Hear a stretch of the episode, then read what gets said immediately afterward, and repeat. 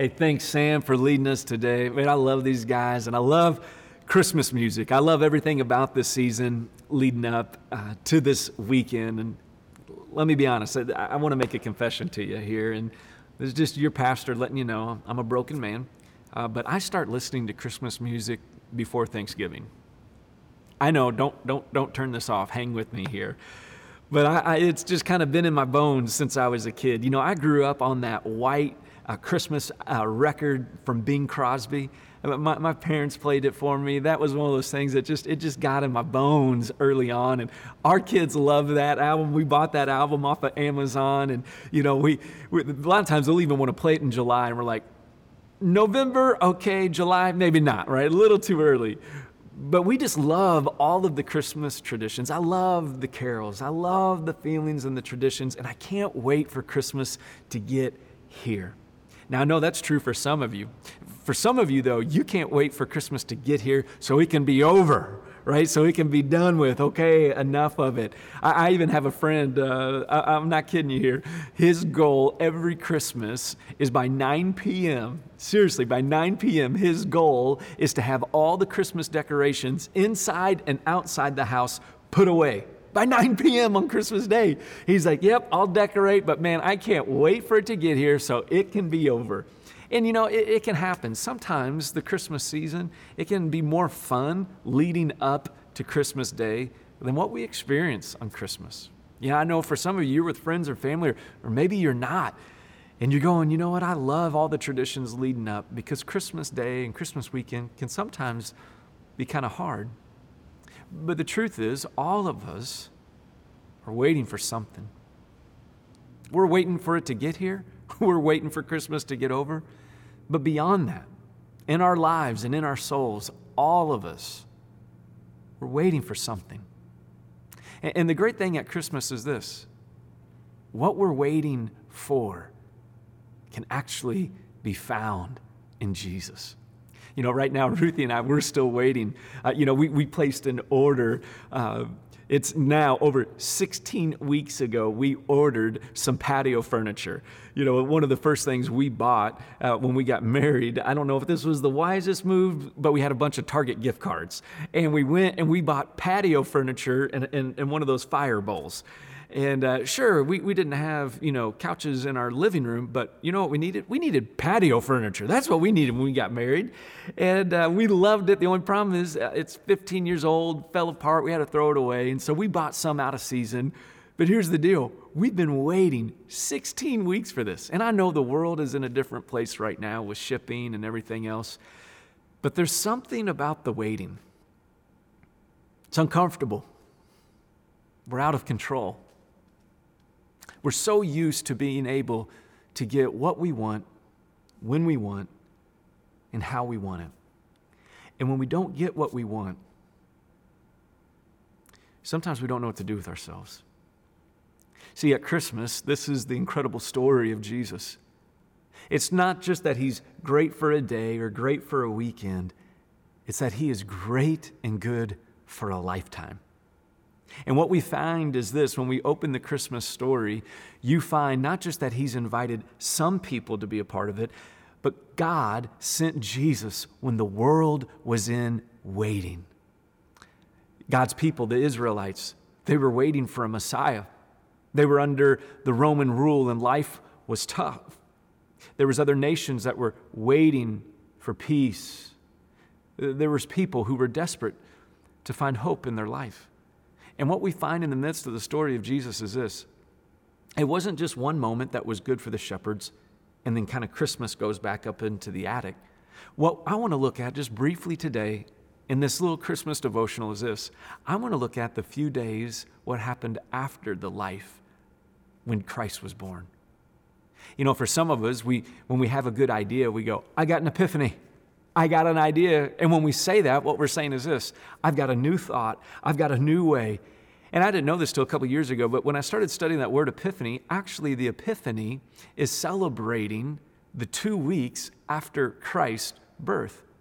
That when Christmas arrives, you know, we celebrate, and at Christmas Eve, you know, we celebrated with candlelight, that the light of the world has come here, and we celebrate that everything has changed. Problem is, once that's over, we just kind of move on with life. But what we find in the scriptures is this when Christ arrived, that was when the celebration began. This was the Epiphany. And the Epiphany, you know, I, one of the Christmas carols is, you know, the 12 days of Christmas. And I just grew up thinking that the 12 days of Christmas were the 12 days leading up to Christmas, like the countdown. And then I questioned who in the world made up that carol and who in the world wants that junk, you know, turtle doves and all this stuff. I'm like, what is that?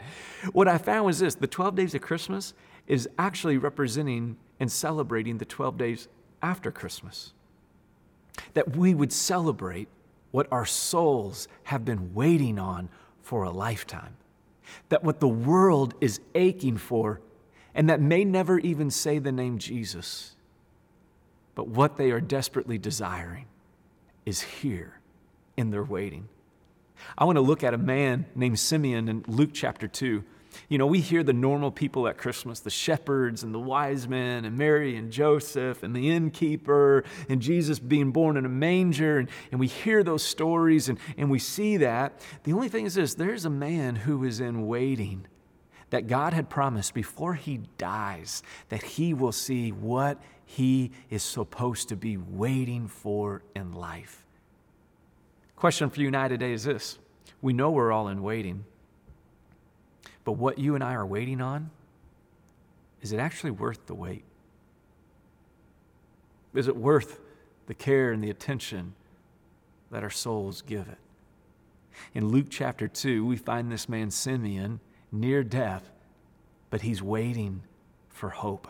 Listen what it says in verse 25. It says, Now there was a man in Jerusalem named called Simeon who was a righteous and devout man. He loved God and he was waiting for the consolation of Israel, for the hope of Israel, and the Holy Spirit was upon him. It had been revealed to him by the Holy Spirit that he would not die before he had seen the Lord's Christ. God had promised, listen, what you're waiting for, you're going to see before you die, Simeon. And moved by the Spirit, he went into the temple courts. And when the parents brought in the child Jesus to do for him what was the custom of the law required, on the eighth day, Jewish parents were required to bring their son in for circumcision and to be dedicated to the Lord. And so this is eight days after Christmas. They go into the temple courts. God moves Simeon into the temple by the Holy Spirit. And this is what he says it says, Simeon took him in his arms and praised God, saying, Sovereign Lord, as you have promised, you now dismiss your servant in peace. For my eyes have seen your salvation, which you have prepared in the sight of all people, a light for revelation to the Gentiles and for the glory to your people, Israel. What we found here is this that in Jesus, everything Simeon was waiting for has been found. This is what I love about God. God doesn't just give him a promise, He gives him His Holy Spirit. His Holy Spirit that is upon Simeon, it would, it would reveal to Simeon where to go. It would move Simeon into the things that God has for him. That's why you and I, as we become followers of Jesus, He gives us His Holy Spirit so that you and I can have His presence in our life, that we can do what He's called us to do. That Christmas just doesn't go up into the attic. Christmas is to be on display in your life and my life. But I'll be honest, if this is me and, and I'm Mary and Joseph here, if some old man comes up to me and Meyer and scoops up one of my three kids and starts twirling around and does the Simba thing from like Lion King, I'll be honest, I'd be a bit freaked out until I heard him say these words Sovereign Lord, as you promised, you may now dismiss your servant in peace. Simeon was waiting for peace at Christmas. Simeon was waiting for hope. He goes on to say this about Jesus that not only has his eyes seen the salvation of the Lord, but he's seen the sight for all people that a light for revelation to the Gentiles, that's you and me, that's all the other countries, and for glory to your people, Israel. See, what we're waiting for in Jesus at Christmas, that's for all people. It's a light in the darkness. Sometimes we look at the world and we go, that's a dark place. And you know what? You're right. But just like we see that the world is a dark place, God looks at it and He says, And I want my son to be hope for those who are waiting for light in the world. And not just the world, he says this for glory for my people Israel. See, the good thing about Jesus is this he never forgets his people. This is why Jesus is what deep down you and I in the world are waiting for. So, whatever you're waiting for today, is it actually worth the wait? What we find in the story Simeon and the encouragement for you and I today is this we're all waiting. But what we're waiting for is actually waiting for us, waiting for you and I to scoop him up, to make him our life, to surrender our lives and our hands and our minds to him so that the peace of God can rest on us, so that the light of God can rest on us, so that the hope of God can rest on us, and we get to be a new people in a broken world. What an epiphany! What a new reality! What a good hope you and I have at Christmas. So at Christmas, Jesus is inviting you and I not to put them away, back into the bins that go into the closet, back into the bins that go up into the attic, and then we move on. But what you and I have been waiting for, and what the world is waiting for, would begin to move in us. You know, I want to invite you right now. If you got your communion, some people do this online. I want to invite you, if you've got some bread and juice, I'm going to pray for us here in a second. But if you've got some bread and juice, what I want to invite you to do in this moment is this I'm going to pray for us and I want to invite you to take it as we wrap up our time together today. But as you take the bread and juice today, here's what I want to invite you to do to simply declare this. Or maybe you've not become a follower of Jesus and this is a confession that you get to make. It's this that when you take the bread and the juice, or in this moment, this is what we're saying that Jesus, you are what I've been waiting for my whole life. What happens is when we take the bread and the juice, we declare that you're king, you're my peace, you're the light to the world, you're the glory for your people, Israel. And today, I find all that I'm waiting for in you, Jesus. So, right now, if you've got some communion, I'm going to invite you to take it, and I'm going to pray for us together right now as we wrap up our time this Christmas weekend. Father, we say thank you for this story, this hidden story that God, sometimes like Christmas, we, we just begin to think about all the returns and everything else, all the travel that we got to do, all the cleaning up that needs to happen. And we just move on.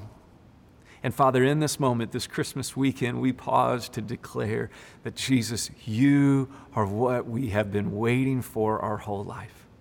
Father, for some who are watching this that God have never proclaimed you as their king and that you are what they've been waiting for right now, Father, I just pray for courage that they would open their hearts and their lives and their hands to you. Father, for, for those of us who are watching this that are followers of you, God, I pray that we would be reminded once again that there is nothing else in this world worth waiting on besides you.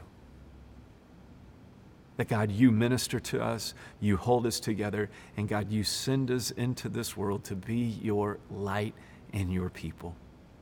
So today, Jesus, we celebrate you. We honor you. Thank you for giving us your peace today. And it's in your name that we pray. Amen. Hey, thanks for joining us online this weekend, Northside family. Honored to get to celebrate Christmas with you. Honored to get to be the people of God with you. May you know that you are loved and follow Jesus this week. And we'll see you next weekend. Merry Christmas.